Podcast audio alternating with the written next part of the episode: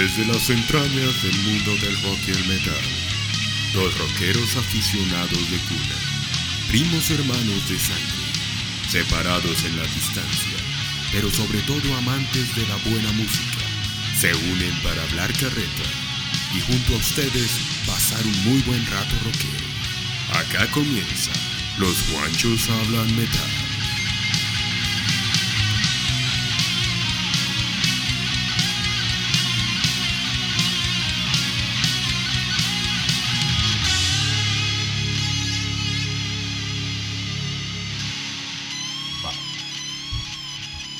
Bueno, hola, ¿qué tal? Otra vez en Los Juanchos Hablan Metal, con un episodio más. Para ustedes y para nosotros es hablar carreta sobre la buena música, sobre el buen rock and roll. Y para eso saludo como siempre, Juan David Puerto, desde Washington, D.C. ¿Qué más, Juancho? Aquí, hermano. Aquí, como siempre, aguantando la cuarentena. De pronto ya nos vemos que estamos saliendo de esto. Yo no sé cómo está en Colombia la situación todavía. Eh, bueno, aquí lo que vemos, eh, lo que estoy viendo o apreciando yo, porque cada quien lo aprecia de una forma diferente, es que la gente, primero, ya como que se está aburriendo de, estar, eh, obviamente, en casa. Y, la necesidad, ¿no? La necesidad está llevando a que esto ya la, gente como que diga, bueno, sí pues, tenemos que cuidarnos, pero hay que seguir con la vida.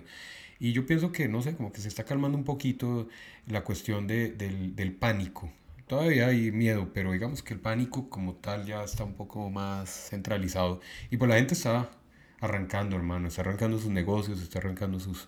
O sea, necesitan volver a trabajar muchas personas, sobre todo las empresas grandes que, que están cerradas, ¿no?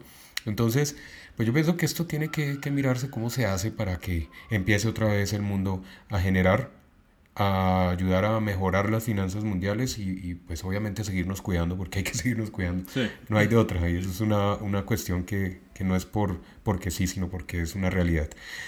Pero bueno. Y sobre todo que las bandas musicales están sufriendo bastante en esta época también porque no pueden claro. hacer giras.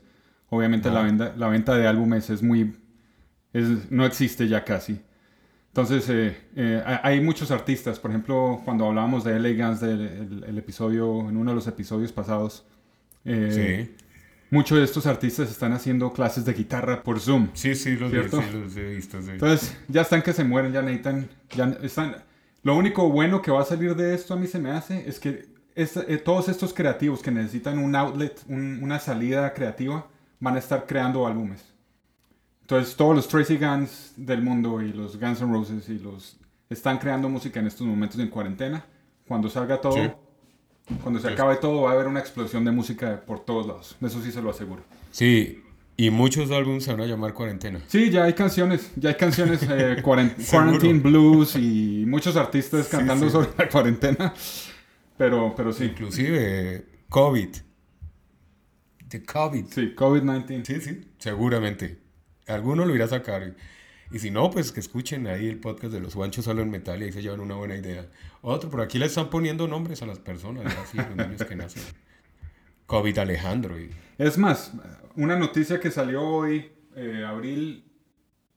No, hoy estamos a mayo quinto, no, sexto.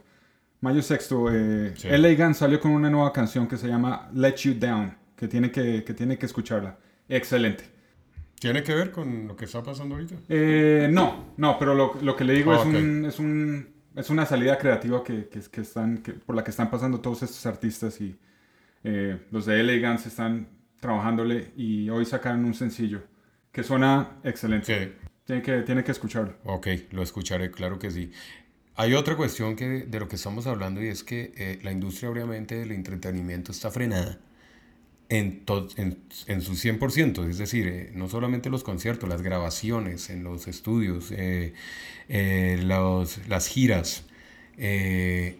Algo que me preocupa a mí mucho es el... Porque muchas giras se están aplazando, no las están cancelando, sino las están aplazando. ¿Cómo va a ser la recuperación de esos itinerarios? Porque pues obviamente los lugares ya están cuadrados, todas las giras van a querer volverse a reactivar de una, eso va a ser bien complejo y, y, lo que hablamos, las bandas necesitan de eso para vivir, porque muchas veces ya se gastaron casi todas sus regalías. Sí, claro, no, eso y eso y además que tienen que, ellos tienen muchos empleados, en, en, en las iras. Muchos. Y esa gente también está sufriendo, desafortunadamente. Sí, son empresas, Sí. son empresas y como cualquier empresa está quieta, han despedido mucha gente, mucha gente de esa está en la casa también con sus familias sin hacer nada y bueno, esperemos, de verdad que hay que seguir con fe que esto va a solucionarse pronto y, y que la reactivación económica va a ayudar no solamente al mundo, sino también a, lo- al- a la industria del entretenimiento y a todas estas buenas bandas. Sí. Y pues a todos nosotros, porque nosotros vivimos por ellos también, ¿no? Sí, O claro. sea, nos hacen falta y, y, y bueno. Por ahora, vamos a, a seguir con esta cotidianidad de nosotros en cuarentena, en casa, desde Washington, Bogotá, eh, hablando de lo que más nos gusta, del rock and roll, del metal, del heavy, del hard, bueno, de todos los estilos que incluyen el mundo del rock. Y para eso, pues siempre tomamos eh, uno que otro tema con Juan David. Y, y pues es para que ustedes también hagan parte de él, nos manden sus opiniones, sus comentarios.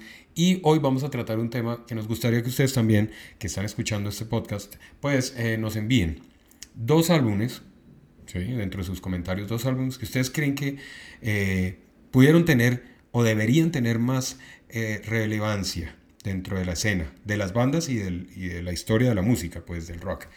Nosotros esta vez escogimos dos bandas cada uno, Juan David dos y yo dos. Y la idea es que ustedes, pues, si quieren, y, tienen por ahí dos álbumes que dicen, no, es que este álbum debió haber tenido más recordancia o debería tener más relevancia en la actualidad, e inclusive en ese momento en que fueron lanzados, pues háganoslo saber. Sin más preámbulo, hermano, empecemos a hablar carreta de lo que más nos gusta, que es el rock.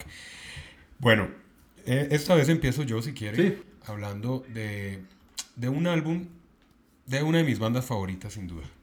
Deja rockero a morir, usted sabe que yo, yo amo el rock en todas sus vertientes, en todas sus facetas, en todos sus géneros, pero el hard rock para mí, usted sabe que pues es eh, mi pilar dentro del rock, ¿no? Por eso crecí, crecí oyéndolo, crecí, me crié escuchando hard rock. ¿Se acuerda eh, en esas épocas cuando con una grabadora de esas grises de doble casetera que usted tenía en su Sí. cuarto? Fuimos evolucionando, pero esa grabadora nunca la olvidaré. Es más, yo no sé, debió haberla conservado, eso hubiera sido un tesoro tenerla hoy en día Sí, quién sabe dónde habrá ahí terminado. puesta, ¿no? Así no sirviera, pero haberla tenido ahí como, como un, un antiguo lujo de aquella época hubiera sido muy chévere. Ojalá alguien la tenga y la, la haya conservado bien. En esa casetera escuchamos en esa época una banda, eh, no con este álbum, porque este creo que no lo alcanzamos a tener nosotros en cassette, ni en, ni en LP, pero sí eh, escuchábamos de esta banda el Dr. Feelgood, y creo que ustedes ya saben de qué banda estoy eh, hablando, Sí. ¿no? El Dr. Feelgood que leímos cachucha venteada de ese álbum tan... Para mí es el mejor, sin duda, de, de la carrera, ¿no? ¿Esa fue su introducción a Motley Crue por primera vez? Eh, sí, sí, esa fue, sí, cuando escuchábamos Without You y, y Sí. obviamente Dr. Feelgood y todas estas canciones, sí, digamos que esa fue, después me vine a dar cuenta que estaba por ahí Home Sweet Home también, una canción sota de otro álbum. Es que eh, a eso iba yo, que, que en esa época cuando uno estaba pequeño era difícil conectar las bandas y cuando uno las conectaba después uno decía, ah, este es un álbum de no sé qué.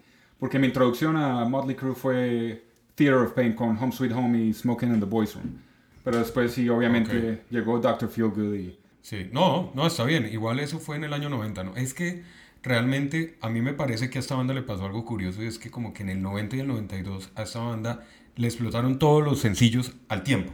No sé, eh, creo que tengo en mi recordancia de aquella época cuando daban esos conteos en las emisoras acá locales en Bogotá, que sonaba, podía perfectamente sonar Home Sweet Home y después sonaba Without You y uno no sabía si eran del mismo álbum o no. Probablemente. Pero estaban sonando a la par con toda la actitud. Entonces uno no sabía si eran Sí. contemporáneas las canciones o no. Y a Motley Crue le pasó eso, ¿sabe? A- a- a- hablando aquí en Colombia, no sé en Estados Unidos en esa época, usted pues, no estaba todavía allá.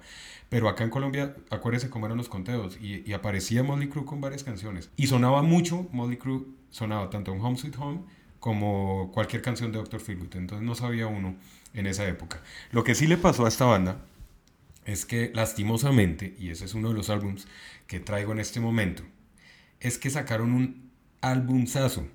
Bueno, es que Mo- Motley Crue también durante sus diferentes épocas han tenido sus salidas, ¿no? De varios integrantes han vuelto y han tenido ahí sus cuestiones ahí internas. Y esto ha hecho pues que hayan sido reemplazados temporalmente por grandes músicos que en esa época seguramente ni sabíamos que existían. Y este álbum le pasó eso. Primero le pasó que llegó en una época donde ya el, el, el, hard rock estaba totalmente desplazado por los sonidos noventeros y la, música alternativa, ¿no? Y, y, tuvo también esa salida de su vocalista que fue Vince Neil, que no fue muy bien recibida en su momento para mucha de la crítica y muchos de los fans que estaban acostumbrados a ver la estampa de aquel mono, ¿no? Y de la voz, obviamente, particular del señor Vince. Pero fue reemplazado por un señor llamado John Corabi, que en su momento nadie sabía quién era. Tal vez mucha gente dijo, no, ese man no. Y que hoy en día John Corabi es catalogado una de las mejores voces del hard rock en la historia. No, no, no sé si usted haya hecho seguimiento a lo que es John Corabi hoy en día, pero ese man es un emblema hoy en día. Es un... Es, es conocido y ha tenido buenos proyectos como solista y, en bandas. Es, es, muy, es, es, excelente, el tipo es excelente, en mi opinión. Sí, es excelente. Yo tuve la oportunidad de verlo a él en vivo eh, como solista en su carrera solitario en el Monster of Rock Cruise del 2015, precisamente. De hecho, ahí lo conocimos. Eh, tuvimos el placer de tomarnos unas muy buenas fotos, por ahí las tengo. y, y, hermano, tiene un carisma súper agradable. O sea, el tipo como persona es bien, bien agradable, es bien chévere, es bien dado a la gente. No es eh, aquel rockstar intocable, no. El tipo, para el contrario, es súper agradable. Y entre otras cosas, me causó mucho la, la, curiosidad ver la parte vocal que tiene el hombre cantando con una guitarra casi a capela. La voz que tiene John Corabi es la misma voz que dejó plasmada en este álbum, que es el que traigo hoy en, en, en este día, que es Molly Crew, Molly Crew. Ese es el álbum que, que digo yo, ¿no? Sí. Que fue lanzado en el 94, es que fue lanzado en plena mitad de los 90 cuando ya es que ya el hard rock estaba haciendo su último esfuerzo por... El metal estaba en un ambiente muy hostil. Por mantenerse, sí, sí, estaba... Le estaban dando parejo, durísimo le estaban dando. Solamente los, pues, los amantes al hard rock y pues generaciones como la de nosotros muy probablemente seguíamos fieles, pero también nos pasaba lo mismo, es que en esa época no existía YouTube, no existía nada web, no existía... Entonces nos tocaba ir a las eh, tiendas de discos, en esa época gracias a Dios había muchas, eh, y unas muy buenas eh, sobre todo en ciertos centros comerciales donde usted y yo nos íbamos a, chequear ahí, a, ver qué había llegado nuevo, y se encontraba este, el Motley Crue, Motley Crue, pero en esa época no le hicieron nada de publicidad.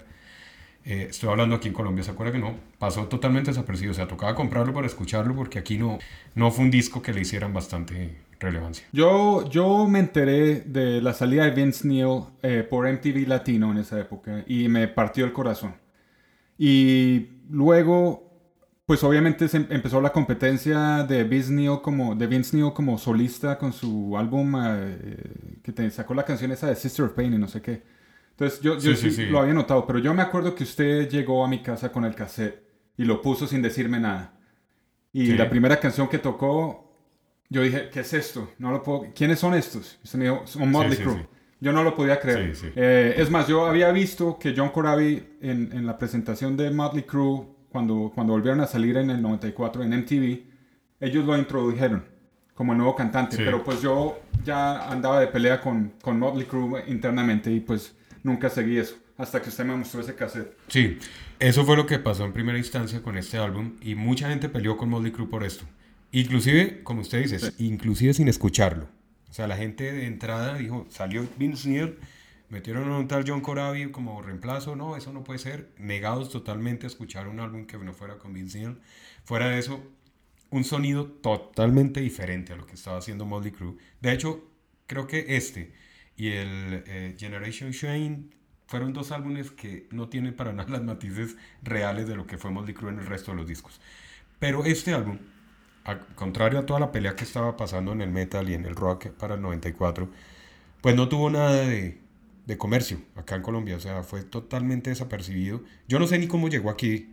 Cuando yo lo vi y lo compré, yo no, yo dije, ve, toca comprarlo porque es Motley Crue. Sí, por nombre nomás. Yo solamente me acuerdo que en esa época no se ponían los audífonos para que sean un ambiente y los que vivieron nuestra época saben y se van a recordar de aquellas buenas épocas cuando uno llegaba, se ponía el audífono, llevaba el, el CD, en esa época ya estaban los CDs, o el cassette, y se lo ponían a uno y uno empezaba ya uno empezaba con la primera canción y si le gustaba ya miraba cómo iba a sacar el dinero, ¿no? Sí, sí. Para poderlo comprar, porque ya no me podía ir sin él. Ahorrarse, ahorrarse el almuerzo, no comer en el almuerzo del colegio.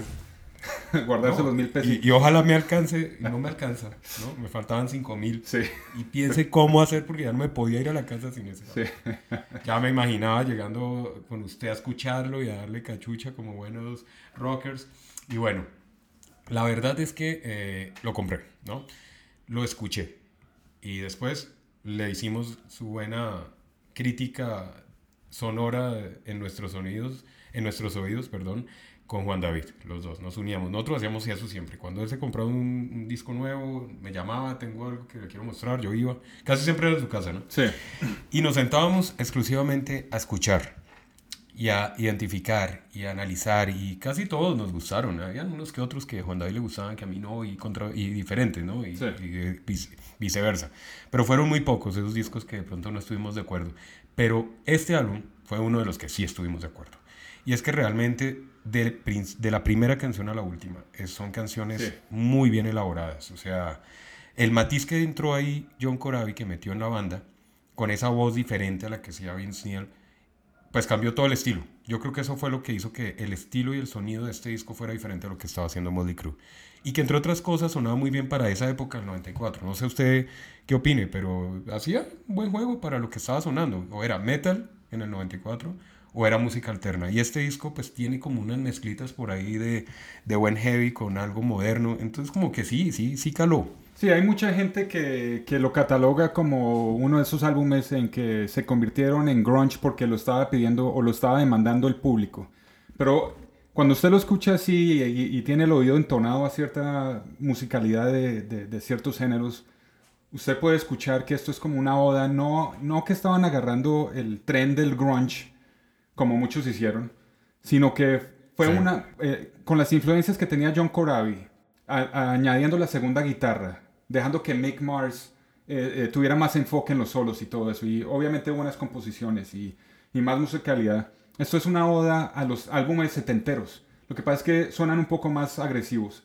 Eh, pero esto es, esto es un- una oda, por ejemplo, a bandas como Nazareth o como Aerosmith. Pero pues obviamente con, su, Sí. con sus niveles más altos y, y- y- y más fuertes. Pero grunge no es. Sí. No, grunge para nada, no, eso no es nada alterno. Pero sí tenía unos sonidos ahí que como que lo- logró incursionar ahí. Lo que pasa es que este álbum, pues fue un álbum que lastimosamente en ese momento, porque hoy en día está catalogado uno de los mejores discos de... O sea, ya la crítica lo escuchó después, lo analizó y sí está metido dentro de uno de los Sí, mejores sí. álbumes, sin duda. Sin duda, no solamente dentro de Motley Crue, sino dentro de los mejores álbumes de hard rock y de heavy metal en la historia, ¿no? O sea, este álbum como tal incluido el de Dr. Feelgood. Fueron los dos mejores álbumes hasta el día de hoy que ha logrado sacar. No estoy diciendo que los demás no sean buenos, son muy buenos todos. Pero digamos que estos dos tuvieron su particularidad por ahí y lograron posicionarse muy bien dentro del ranking y los charts de los mejores discos. ¿Usted sabía cómo llegó John Corabi a, a la banda? Eso no fue por... No. Bueno, como todo tiene una historia súper chévere. Resulta que obviamente eh, John Corabi en ese momento eh, hacía parte de una banda llamada Scream, ¿no? Sí. Scream. Y eh, eh, Nicky Six eh, es un tipo muy melómano y siempre le ha gustado indagar sobre otras bandas y las escucha. O sea, contrario a decir uno, no, es que yo soy bajista de Motley Crue y las demás bandas no. Igual, él escucha muchas bandas contemporáneas a él y en ese momento él escuchaba mucho esta banda del señor Corabi le gustó una de sus canciones y bueno, les escribió. Fue tal acercamiento que tuvieron con John Corabi que John Corabi le dijo, oiga, me gustaría que usted, como es de Motley Crue, es un súper bajista, pues eh, hiciera parte de un trabajo con, con mi banda, con Scream. Y eh, en ese momento, pues como había salido Vince Neil, le dijo, no, más bien le propongo, ¿y por qué no lo miramos? A ver si, si usted hace una audición para ver si más bien trabaja para Motley Crue, y así fue. O sea, el- lo que no esperaba John Corabi es que Ok. le fuera a salir mejor la propuesta de lo que él esperaba. ¿Sí me? Él admiraba, obviamente John Corabi admiraba mucho a Motley Crue, siempre ha sido admirador total. Y lo que no esperaba es que por esta propuesta que le había hecho a Nicky Six terminara siendo parte de la alineación oficial pues de, de los Motley Crue y más aún grabar un álbum. Porque muchas veces pasa que reemplazan al vocalista pero no graban con el vocalista. O sea, no se da el lujo de poder grabar con la banda. A John Corabi inmediatamente lo pusieron a grabar en estudio. Entonces, esto es una historia pues muy divertida y muy, muy chévere para el señor John Corabi porque pues obviamente le cambió la vida y más aún ya después de haber sido, él salió, no grabó sino este álbum, pero de todas maneras quedó catalogado como uno de los vocalistas de Motley Crue. La pregunta es esta, porque el, el álbum últimamente, los, los críticos, como usted dice, han salido a, a defenderlo. Sí. Eh, hay revisiones, hay revisionistas que llegan y dicen, escriben su blog en eh, Motley Crue 1994, eh, 25 años después, no sé Sí. qué. Y escriben sus blogs y, y lo catalogan como uno de los mejores álbumes de la historia del rock ochentero, Sí. de, o de- de las bandas ochenteras. Eh, algunos se preguntan si debieron haber dejado el nombre Motley Crue. Nicky Six dijo, o ha dicho, que, que ese álbum debió haberse grabado bajo otro nombre. Porque los a lo que iba yo es que los puristas de Motley Sí. Crue todavía lo rechazan. Porque no es Vince Neil. Y entonces lo que- a lo que yo digo es, le cambió la vida a John Corabi, pero se, se la cambió por el bien o por el mal. Porque él es el, hasta este momento, John Corabi es el, el- el cantante de Motley Crue con el álbum que falló. Sí. ¿Sí me Sí. entiende? Entonces, no, no sé qué opina usted. Bueno, mi concepto no. Porque John Corabi, eh, aparte que es un gran vocalista, es un gran guitarrista, es un excelente músico. Y yo pienso que uno no debe ser extremista. Es decir, o sea, a, a Vince Neil no lo, no lo reemplazaron con cualquier persona, sino fue con un gran músico que, entre otras cosas, ayudó a participar, obviamente, en la colaboración de la música, pero también las composiciones de letras. Llegó a ser segundo guitarrista oficial de la banda, donde ayudó mucho a Mick Mars también a soportar. Y es más, déjeme, déjeme meter un paréntesis aquí también, porque según el libro The Dirt, Mick Mars escribe que él tuvo un momento de duda de sí mismo cuando entró John Corabi. Que, porque Nicky Six y Tommy Lee empezaron a hacerse como más amigos de John Corabi en el momento, aprovecharse de la situación, que le hicieron dudar a Mick Mars que él era un mal guitarrista. Y él lo escribe así. Hasta que, obviamente, pues lo... Sí. ¿Y sabe que eso se nota mucho en las canciones? O sea, por eso es que yo creo que eso me gusta de este álbum. Y es que es mucho más fuerte en guitarras. Eh, se nota más el empuje eh, sonoro en cuanto a, a guitarra se refiere. O sea, es un álbum muy completo en ese sentido. Y yo pienso que Motley Crue en este momento le hizo mucha falta esa segunda guitarra, la cual llegó a ser el señor John Corabi. Entonces, a mí me parece que estuvo bien el reemplazo. Lo que pasa es que lo que usted tal vez alguna vez dijo, en algún momento dijo que si debieron haberlo hecho con otro nombre, ¿sí? Con otro nombre y no bajo el, el nombre de Motley Crue. Mm, Es que igual eran tres de Motley Crue con un nuevo vocalista, entonces ¿cómo se hubieran llamado? Nicky, Mick y, y más John Corabi, o sea, era Motley Crue. Sí, o sea, sí. es que... Ahora, algo que sí no estoy de acuerdo y vale la pena aclarar acá, es lo que está pasando en algunas bandas por ahí. Eh, inclusive, lo digo como es, Bon Jovi. Eso sí no Sí. estoy de acuerdo. O sea, Bon Jovi, hermano, hoy en día es John Bon Jovi y Tico Torres, pues. Y el resto de la banda le- la reemplazó de un momento para otro oficialmente. ¿Y dónde quedó Bon Jovi como banda? Es decir, eh, ahí en ese caso sí yo digo, debería seguir como John Bon Jovi, más no Bon Jovi. No está Richie Zambora, que es elemento primordial, ¿no? Entonces, es- Lo otro que hay que aclarar también es que una banda, y esto le pasó a ACDC cuando despidieron a Brian Johnson, cuando usted tiene un contrato, Motley Crue en esa época también tenía un contrato discográfico como de 25 o 30 millones de dólares Sí. que se iban a ganar. Entonces, digamos, si ellos cambian el nombre de la banda por eh, Dog Balls o cualquier pendejada, Sí. el valor de la música completamente se baja a cero. Sí, porque total. es como volver a empezar. Sí, claro. ¿Sí me entiende? Claro. Eh, y eso le pasa mucho, eso le pasó a ACDC. Digamos, ACDC está en mitad de la gira, tiene que despedir a Brian Johnson por, eh, por- porque no puede, ya no escucha o lo que, Sí. o lo que haya pasado. Sí. Pues la mejor, la, la obvia razón es contratar a alguien que sea ah, tan famoso como ellos. O sea, que el, el Axl- a- añadir a Axel Rose en mitad de la gira fue una, fue brillante, Sí. ¿no? Porque primero que todo funcionó, es un hombre que llama, que llama público, Sí, sí, sí. ¿no? Sí, claro. Y lo siguieron así. Entonces, en- ellos estaban en entre la espada y la pared, como dicen, Sí, sí, sí. en cuanto a... Y estoy de acuerdo. Pero es Sí. que mire lo que hizo ACDC. ACDC reemplazó a Brian Johnson por Axel Rose. Pero es que en el, caso, en el caso de, de- O sea, yo no estoy eh, desmeritando ningún músico. Que quede claro eso, porque todos son buenos. Sí, claro. Pero Bon Jovi, viejo, cambió a Richie Zambora. Pues sí, obviamente el guitarrista que tienen ahorita no es malo. pero pues digamos que no es un Richie Zambora. O sea, no es el... No, es que Richie Zambora, seamos realistas, hay bandas que son eh, íconos. Es como si eh, Aerosmith em, sigue sin Steven Tyler. O sea, pueden hacerlo. O sin Sí. eh, Joe Perry. Sí, listo, pueden hacerlo, pero no a la, a la imagen de lo que ha sido Aerosmith o lo que es Bon Jovi o lo que es Motley Crue, pues no es lo mismo. Yo sé que esta parte la gente venía acostumbrada a ver a Vince Neil. Obviamente era el frontman de la banda, era el vocalista, era el, el rudo, el que, bueno. Pero cuando entra una persona al estilo, además que el estilo que tenía John Corabi, totalmente la actitud, ¿no? Es, es decir, están reemplazando un gran elemento por otro excelente elemento. Es que, es que ahí es donde yo digo, ¿por qué no? O sea, no tuvo nada de malo. Y fue un solo disco, lo que yo digo, es un solo disco donde fue un matiz diferente, que no fue malo, que fue excelente. Porque hubieran hecho una- un trabajo chimbo por ahí, pues listo. Sí. No, no lo vendan, eh, calle, estaríamos cayéndole con todos nosotros acá. Sí. Sí, pero fue un gran disco, entonces, ¿por qué no? Y, y eran tres de los cuatro integrantes. Entonces, cambiar el nombre, lo que usted dice, es, es volver a empezar con una nueva banda. No, no, o sea, está bien que hayan seguido con Motley Crue. Ese es mi concepto. Sí.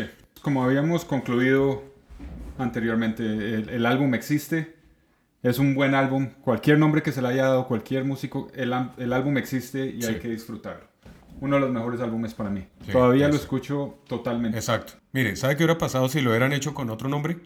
Este álbum hubiera quedado por ahí en el Oh, tintero, en claro. el Sí, olvido. sí. Y ahí, hubiera sido un álbum de una banda que formaron los de Motley Crue con un man llamado John Corabi y hasta ahí. Menos mal quedó dentro de la disco- discografía de Motley Crue. La conclusión es esa, que, que la, que la identidad de una banda, eh, sea lo que sea, mueve, mueve el billete. ¿Cierto? Exacto. Exacto. Y bueno, pues ese era el- el primer álbum del día de hoy, donde tal vez un álbum un poco olvidado, que tuvo que haber sido más relevante eh, dentro de la escena, no dentro de la carrera, porque fue uno de los mejores discos de Motley Crue, pero sí dentro de la escena. Fue un álbum que fue número 7 en Billboard, Ah, sí. no pasó tan desapercibido como pensábamos, y ganó oro, tuvo oro Ok. en ese año, a pesar de que era la música alterna la que llevaba la parada.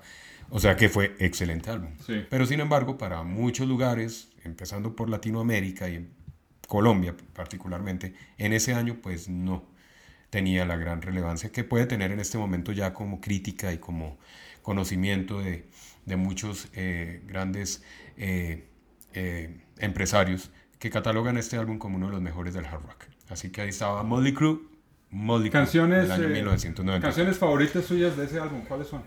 Todo, todo. Yo no, yo no, Sí. eso estaba pensando cuando estaba analizando este disco, porque yo los pongo para volverlos a escuchar Sí. y, y me entusiasmo para hablar carreta, ¿no? Y yo decía definitivamente, eso estaba pensando yo, ¿cuál es la mejor para mí? Era, y va una y pasa la otra y la otra y la otra y, y no, yo no puedo decir que es una mala. Todas son excelentes, todas. Yo sí tengo favoritas porque Nicky Six es- siempre ha escrito, ha escrito las, las letras de las canciones y él siempre ha tenido un eje así al, al- al lado oscuro. Pero hay una Sí. canción en este, en este álbum que se llama Uncle Jack, que es una canción Ah, sí, oscurísima excelente. sobre Sí, sí. abuso sexual de, de- de un tío Sí, o algo así. tiene que ver con Pedras. Pesadísima en, en las letras, pero es una de, las, una de mis favoritas. Eh, por las letras y por el, por, el, por el ambiente, por el mensaje. Por primera vez eh, Motley Crue dejó de... Por la composición como tal. Eso y todo. Y, y también que Motley Crue empezó a, a- a meterse en, en- en temas más, no tan eh, strippers y las drogas y la pendejada, sino eh, temas más serios, más, más, más del alma, ¿no? Exacto. Sí, con otra connotación, pero eso fue lo que llevó precisamente Corabi a la banda. Exacto. Y la otra que me- se me hace chévere es ah, Poison Apples. Esa es Ah, muy, muy chévere. El, el Sí, coro es del carajo. Suena mucho a Aerosmith de los 70s. Eh, obviamente Hooligans Holiday es excelente. Eh, sí, el álbum en totalidad es, es bueno. es- es excelente de, de principio a fin. Uno de los mejores álbumes. Es magnífico. En esa de Poison Apples, ese estilito de pronto tiene que ver porque ahí también tuvo que... Metió la cuchara el productor Bob Rock, ¿no? Sí, De pronto ahí tuvo que ver eso, algo que ver ahí con ese, con ese estilo de esa canción. Bueno, ahí está entonces, del, álbum 90 de la- del año 94, el álbum Molly Crew, Molly Crew. En, este, en esta charla de los dos álbums eh, para Juan David y para mí, de, que tuvieron de pronto que tener más relevancia o que quedaron por ahí como que pasaron tan un poco desapercibidos y son excelentes álbumes. Bueno, su primer álbum desapercibido, Juan. Pues es que no sé si deberíamos tomar de este tema ahora, más bien hablar el de, del de Warrant. Como quiera, si quiera. Hablemos Warrant. Ese es, ese es, un buen tema también. Bueno, para mí, un álbum que sin duda también pasó como que no, como que lo hicieron y como que nadie le paró bolas. Pero es que tiene la misma particularidad de, del, del, del de Motley Crue. Y es que fueron lanzados en la época que no era, yo creo. Si hubieran sido lanzados antes del 90, muy seguramente, estoy convencidísimo de eso, serían unos álbums históricamente, mejor dicho, super nombrados al día de hoy. Pero como los lanzaron en el 90, después del 90, en pleno auge del grunge y de lo alterno, pues yo creo que eso fue lo que afectó a estas bandas y, fue un bajonazo no solamente en ventas, digámoslo así, o en, o en, en acogida como tal, sino también emocionalmente para las bandas fue muy duro. Venir como los grandes ídolos y los grandes rockstar y que de un momento a otro eh, llegaran artistas o nuevos músicos con unas fachas más simples y cogieran todo el mercado y ellos se quedaran guardando sus buenas chamarras dentro de una dentro de un armario, hermano. Yo no me imagino ellos viendo MTV en esa época diciendo qué pasó. Algo así lo que está pasando en este momento con eh, la pandemia, sí, más o menos. Que de un momento a otro quedó todo el mundo que no, ¿qué pasó aquí? Yo creo que eso fue lo que les pasó. Esa fue la pandemia de ese momento, el, el rock alternativo, cuando eh, cogió al, al, hard rock y al heavy y los, los dejó colgando las chaquetas, como digo yo. Pero entonces, aquí viene el álbum Ducky Duck. Un álbum que para mi hermano es por el estilo del de Molly Crew. Usted escucha ese álbum desde el principio hasta el final y tiene un estilo muy diferente a lo que venía haciendo Warrant y eso que aquí seguían los que eran. Aquí no había ningún cambio, no seguía Jenny Lane como frontman, pero yo no sé, yo quisiera haber entendido, haber podido hablar con Jenny Lane, porque Jenny Lane ahí era cabeza, ¿no? Era un tipo muy importante en las composiciones y en el estilo de la banda, ¿sí? Para mí Jenny Lane, Molly, eh, Warren sin Jenny Lane, pues ahí sí me cuesta. Sí, no es lo mismo. Hasta el día de hoy. me cuesta hasta el día de hoy. Él, era, el, él era el líder, él era como decir el Tom Kiefer de Cinderella. Sí, exactamente. Exactamente. Después de la salida de, Jenny Lane, yo realmente, y se lo confieso, Warrant, eh, amo a Warrant, pero lo amo hasta la era Jenny Lane. Ya de ahí para acá, mm, la verdad no, no es que no me guste, pero no le, le perdí el entusiasmo. sí, porque no es lo mismo, tiene canciones insípidas, eh, no, no, no. Sí, no sé, no sé. Eh, bueno, eso, es otro cuento. Yo los dejé de seguir también. Sí, bueno, contrario a lo que pasó con Corabi, ¿sí? que llegó a inyectarle algo nuevo y muy chévere a, a Molly Crew, pues contrario a este, eh, Warren sin Jenny Lane perdió toda esa autenticidad. Ahí sí lo admito, no sé, ustedes tienen su opinión también, allá escuchando. Eh, sus comentarios también son muy válidos, pero mi, mi, mi, humilde opinión es esa, para mi concepto. Yo, no, no, sin Jenny Lane no. Este álbum es un álbum diferente. Venían de hacer ese buen hard rock, de lo mismo, de las chicas, de la rumba, de, ¿no? El típico hard rock de los 80. Y llegan con este un poco más heavy, un sonido más pesadito con unas guitarras y unos riffs diferentes, pero muy buenos, muy bien elaborados. Y la voz de Jenny Lane en estas canciones es una vaina sorprendente. Jenny Lane es uno de mis cantantes favoritos, sin duda, ¿no? O sea, del hard rock. Sí. El tipo era un vocalista, un músico completo, ¿no? Pianista y todo. Músico completo. Pero aquí, si usted. definitivamente. Sí. Eh, ellos venían, Warren venía de hacer un estilo muy jarroquero, es decir, con mucho teclado, mucha, mucho piano, muy balada, coros muy eh, eh, con mucha recordancia, lo típico del hard rock. Y llegan con este álbum y dan una vuelta totalmente drástica en su carrera. Y de hecho creo que fue el único álbum que quedó marcado así, como un álbum más heavy. El álbum más heavy de Warren es ese, ¿no? Sí, definitivamente. los otros ya volvieron a hacer, sí. De lo, de lo heavy que ellos podían hacer, ¿no? Porque pues... Eh, sí, sí, del heavy metal que se llamaba esa época, ¿no? Ya hoy en día el heavy metal es otro, pero lo que estaba dentro del hard rock, que era un poquito más pesado, era catalogado como el heavy, ¿sí? Como el heavy metal un poco más fuerte del hard rock, pero sin perder la autenticidad de lo que ellos eran, que era hard rock. Pero sí le llegan y le metan unos matices a la música súper agradables. Yo no sé, a mí me parece que este disco, eh, la producción que tiene este álbum es muy buena. Las dos baladas eh, insignia del álbum son canciones muy bien escritas. Ahí se nota la mano de, de Jenny Lane, es que eh, definitivamente, o sea, no es por... Sí, y, se notan las influencias, se notan las influencias que él tenía de Queen y, y otros álbumes y otros artistas eh, progresivos de, la, de, de, los 70. Sobre todo en canciones como Sí. Bitter Pill y, y uh, Andy Warhol Was Right. Eh, todas esas canciones así que, que, que empezó a experimentar con, más con la música. eh, se nota la influencia. No, no era cualquier cosa. Sí. El problema con Warrant es que ellos cayeron también en la época en que las disqueras y los agentes mandaban cómo es que se tenían que hacer las cosas. Entonces, por más que Sí. Jenny Lane fuera un, un genio musical, a él lo restringieron mucho con, usted tiene que parecerse a los de Motley Crue y a Poison, usted tiene que hacer una balada primero y luego me saca una canción que sea hard rock. Y esa era la fórmula que, con la que ellos vendían. Por eso esa música murió en los 90, porque todo el mundo estaba llegando a eso. Warrant, desafortunadamente, son de, esa, de ese ciclo de música. Con los White Lions, Sí. con los Nelson, con los Wingers, con, todo con todos los que tengan eh, nombre con una W, todos esos llegaron a ese, eh, por alguna razón, ¿no? Era, era música pop en ese momento que ya era, que el mundo estaba hastiado de eso, desafortunadamente. Sí, Al- a- sí. él, él- él- él mismo lo dijo en una entrevista que es una de las más tristes que yo he visto en mi vida. ¿Usted vio esa entrevista? Sí, claro. La- cuando está hablando de Cherry Pie. Uh, Sí, que dice que detesta esa canción. sí, que la detestaba La porque, Que la porque ellos querían llamar el álbum Uncle Tom's Cabin. Excelente canción. Y llegó uno de los ejecutivos y le dijo, no, eso no se va a llamar así, necesito que me saque una canción que sea un éxito ya. Y ellos se fueron y, y- y armaron una canción así en cinco minutos, y la escribieron en una caja de pizza, cherry pie, y tenga, se convirtió la genialidad del tipo que puede sacar una canción en cinco minutos.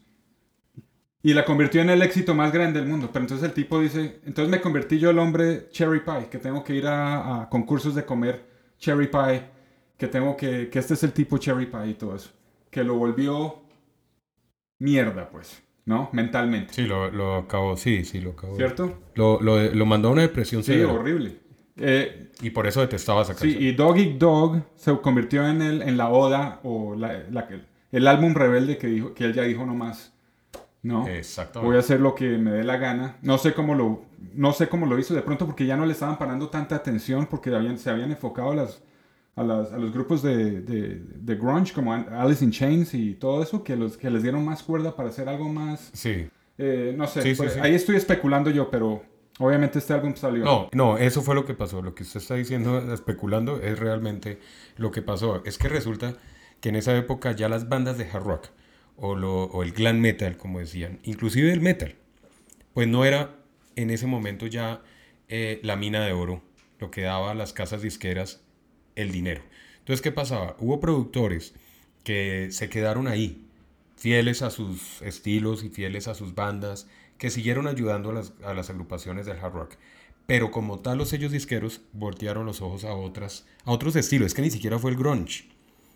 O sea, un Universal, un BMG, un Sony, eh, estaba la Giffen en esa época, aunque la Giffen seguía muy fiel a- al estilo del rock como tal, ¿no? Pero ¿qué pasó? Es que en esa época de los 90 no solamente llegó el grunge, llegaron cualquier cantidad de estilos musicales alternos, de música alternativa, que empezaron a vender, sacaban una canción y era hit. Y además el, el, el rap y el hip hop también estaban Exacto. empezando a agarrar fuerte, fuerte. Exactamente, y llegaron muchos movimientos nuevos que las casas disqueras dijeron, bueno, tenemos que coger gente nueva porque viene una década nueva, entonces empecemos a, a crear nuevos.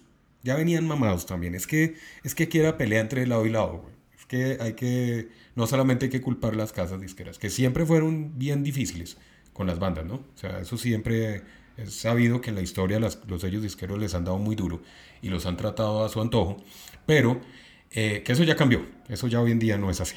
Sí, eso ya no. No, ya hoy la ya lo hace como la banda quiere o se quedan sin banda. Pero, Antes de que, antes de que continúe, porque hubo... Estaba viendo yo una entrevista con este Frank Zappa. Sí, sí, Sí. sabe quién es, ¿no? sí, sí. Un guitarrista por allá psicodélico. Sí, sí, eh, sí. Un icono bueno. de esa psicodelia del rock. Sí, él, esto es un apunte así pequeño como para hacer un paréntesis. El tipo dijo que en la época que los agentes y los disqueras estaban encargadas, antes de que pasara lo de eh, Napster y todo eso, él, él mismo dijo que era mejor tener a esos viejos encargados de todo porque ellos no entendían la música. Y le decían a los artistas, haga lo que quiera, pero hágame plata. Sí, sí. ¿Cierto? Entonces le soltaban la rienda a los artistas como Frank Zappa y todo eso. Y usted, hagan, hagan, déjenlos que hagan, ¿cierto?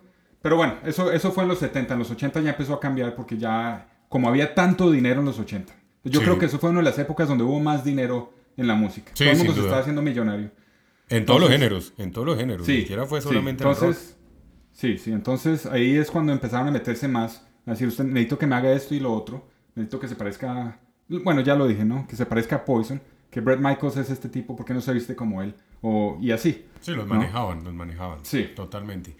Pero en los 90 lo que pasó fue esto. Entonces, como llegaron todos los nuevos géneros, y es que llegaron muchos movimientos, es que no, eh, eh, la gente dice, no, es que la muerte del hard rock y del heavy, de la buen, del buen rock lo, lo mató Kurt Cobain con Nirvana, no, eso no fue así. Realmente eso no, no fue Nirvana. Obviamente Nirvana fue una banda que llegó a imponer un nuevo estilo y, y llegó a, a, quedarse con un, con una posición, un posicionamiento del grunge, obviamente que duró mucho tiempo y que al día de hoy sigue el post-grunge con toda la, la, furia, ¿no? Y como influencia, pero no fue Nirvana, no fue Kurt Cobain el que realmente mató la música y... O, mató lo que uno habla, ¿no? Porque nunca ha muerto la música ni nada. La música siempre ha evolucionado y seguirá evolucionando. Y lo que hacen los sellos disqueros, o lo que hacían en esa época, era darse cuenta de esa evolución. Lo que usted acaba de hablar, en los 70 manejaban la cuestión de una forma, en los 80 pasaron a manejarlo de otra, porque ellos siempre eh, hacen como un estudio de mercado y bueno, ahorita esta década se está dando la tendencia que es así, entonces hagámoslo por este lado. Pero de todas maneras, la guerra que tenían entre los sellos disqueros y las bandas era muy difícil. Es que las bandas también eran muy complicadas. Sí, o sea, no crea que manejar. Yo estaba viendo el otro día varios videos y documentales de esos que nos gusta ver a nosotros sobre las historias de, de, las bandas y las cosas más complicadas de las bandas. Y bueno, y le decía yo precisamente a, a, mi esposa que nos gusta ver esas. Ella me decía una cuestión muy cierta. Me dice, oye, ¿cómo hacían los managers para aguantárselos? ¿Mm? Era un trabajo, claro, uno dice, uy, qué chévere haber sido manager de de Motley Crue y no, hermano, yo creo que eso fue una terapia, o sea, psicológica. O sea, realmente manejar las bandas en los 80 y más el, el, estilo rockstar, pues era muy difícil. Y para los sellos disqueros también eh, tuvo que haber sido un dolor de cabeza. O sea, eso no debió haber sido nada fácil. Entonces yo creo que cuando llegaron los 90, a diferencia de que haya llegado Kurt Cobain, Nirvana y bueno, el grunge y toda la música alterna en diferentes estilos y sonidos, pues yo creo que llegó aquí una vaina muy particular y estoy seguro que fue así. Y es que ya todos venían mamados de hacer lo mismo. Y de aguantarse y de verse y de... Y por eso es que en los 90 hubo tanta ruptura de bandas. Si usted mira la historia de muchas bandas cronológicamente del hard rock, muchas pararon en los 90. Muchas. Sí, sí. O sea, eh, hay un lapso casi de 10 años de muchas bandas donde se, no se volvió a saber de ellos.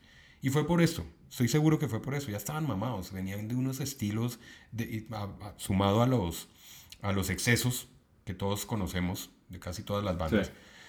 Entonces yo creo que fue una época de rehabilitaciones, fue una época de como de, uy, descansemos un rato, parémosle aquí, ya que llegó este movimiento, pues aprovechemos, aprovechemos la pandemia musical y encerrémonos en casa, seguro, y reflexionemos y recapacitemos y bueno. Otras bandas siguieron, pero con una reflexión diferente. bueno, ya no tenemos, muchos de estos contratos también se cancelaron en los 90. Y muchas de estas bandas cambiaron de casa disquera. Muchas de estas bandas, ya como tenían plata, formaron su propio sello disquero. Sí, Entonces, como Motley Crue. Exacto. Entonces, esto los llevó a que ya no tenían casada ninguna, ningún compromiso con los sellos disqueros, entonces pueden hacer lo que ellos querían. Tenían libertad. Y eso seguramente fue lo que pasó con el de Dog Duck. Porque se ve, el cambio fue total. Ya no venían de vestirse pues al estilo glam, ¿no? Sino ya, si ustedes ven la foto del, del Dog Duck, lo primero que impacta es la facha de la, de la banda. Es una actitud re heavy, en pantalones de cuero, chamarras, cadenas, o sea, algo más, más, más, eh, más heavy metal, por decirlo así. Y yo pienso que la banda estaba buscando eso en algún momento, pero no lo habían podido hacer en los 80. Entonces yo creo que escogieron el 92, 1992, para lanzar este álbum y poder ser ellos. De pronto, según lo que sabemos de, Jenny Lane, él quería hacer un estilo más fuerte, él no quería ser el Cherry Pie, él quería hacer algo más, más agresivo dentro de la escena y lo está demostrando sin duda en este gran álbum de 1992, el Doggy Dog. Vea, yo no sé, eh, está catalogado en el puesto número 25 de la Billboard 200, eh, con decirle eso, o sea, alcanzó un muy buen posicionamiento. Cuando hablamos de que debieron haber merecido más eh, reconocimiento o haber tenido más relevancia, no es que no hayan sido importantes, sí fueron importantes, pero a la, a la, a la, digámoslo así, para llegar al oído de la gente, del espectador, de pronto no fue tan fuerte la parte comercial para que estos álbumes hubieran tenido eh, un reconocimiento más amplio dentro de los fans, ni siquiera es dentro de, de la escena, sino dentro de los fans. Mucha gente no conoce este álbum. O sea, mucha gente se quedó. Tristemente. Sí, seguro. no lo conocen. Yo he hablado con mucha gente, eh, amigos y compañeros de la, escena del rock, y les hablo de este álbum y me dicen, no, ¿sabe que ese no le he parado bolas? No, tengo que escucharlo. O sea, como no fue tan comercial, por ahí lanzaron una canción pues que fue incluida en el, en el, en el eh, compilado de grandes éxitos que lanzaron después, pero digamos que no, no fue un álbum relevante. Canciones como Machine Gun es una canción impresionantemente muy bien hecha. April 2031. Esa parte de los niños, de los coros. Sí, Cuando meten a los peladitos. O sea, es que es un álbum muy, muy selecto. No sé. Eh, Jenny Lane ahí se echó el cabezazo de su vida y hizo una vaina muy diferente, pero muy bien hecha. Y las dos baladas, lo que le decía, o sea, son canciones que por ahí están video de ellas. Muy bien hechas, o sea, son canciones muy al estilo Jenny Lane, que se perdió totalmente. Y, lo chévere de esto también es que la superproducción que tuvo y, y los diferentes eh, eh, instrumentaciones que le meten, violines acá y coros de niños allá y todo. Y al final, Sad Teresa, que es una canción bien simple, pero es sólida, es una canción bien hecha. La Sad Teresa. Oh, excelente. Una balada ah, de esas sabrosas. Sí, muy, muy bacana. A lo muy típico acústico. La única canción floja de ahí es la de Hollywood. Esa sí es muy flojita. no y porque se parece mucho a una canción eh, muy popular de la banda Jane's Addiction que se llama Jane's. Sí. Escuche las ambas. Yo no sé quién se copió a quién. Toca pararle bolas a ponerlas las dos al tiempo, simultáneo, en simultáneo para, para analizarlo. Eh, esa canción, eh, Andy Warhol también es una... Andy Warhol es mucho. Es que son discos que si uno escucha de principio a fin, pues uno dice, oiga, ¿cómo hacían si sacar una canción es tan difícil para que pegue y sea buena, ¿cómo hacían para sacar 12 que pegaran y sean tan bien hechas todas? ¿no? Y todas diferentes, porque este álbum, algo que tiene este álbum y que me encanta, es que todas las canciones son, aunque hacen parte del mismo estilo más pesadito de la banda, todas son diferentes, todas tienen unos arreglos diferentes, todas... Entonces no es un disco que aburra, no es un disco que... No. Que por lo general los discos así heavy tienden a ser como muy planos en sus canciones y tienden a cansar. Este no. Y además que las canciones... Muy dinámico, sí. Exacto, y las baladitas que tiene eh, dan una suavidad y un matiz de, de relax ahí dentro del álbum también muy chévere y muy agradable. Pues mucho para hablar de, de, Jenny Lane, lastimosamente pues después de esto fue el último álbum que, que grabaron los originales, los cinco miembros eh, fundadores por decirlo así. Y después de esto ya pues vino eh, el problema con Jenny Lane, ahí ya después eh, también ellos, entre ellos eh, tuvieron ahí sus problemas y ya empieza la decadencia de Warren en furor. Aunque tuve la oportunidad, hay un disco que lanzaron realmente con Jenny Lane al final, que es en el año 96, si no estoy mal, que es el Ultraphobic, otro disco olvidado de Jenny Lane. Digamos que ese disco también hmm, pasó por ahí y esta fue la despedida de Jenny Lane. Dejó una gran canción para que la chequen ahí como bonus track de esta charla. Eh, y es Stronger Now. Es una balada de ese Ultraphobic del 96. Es una baladita sabrosa del estilo Jenny Lane. Y bueno, ese era entonces esos dos discos que, pues para mi concepto en su primera etapa, porque vamos a hacer más... Hay muchos.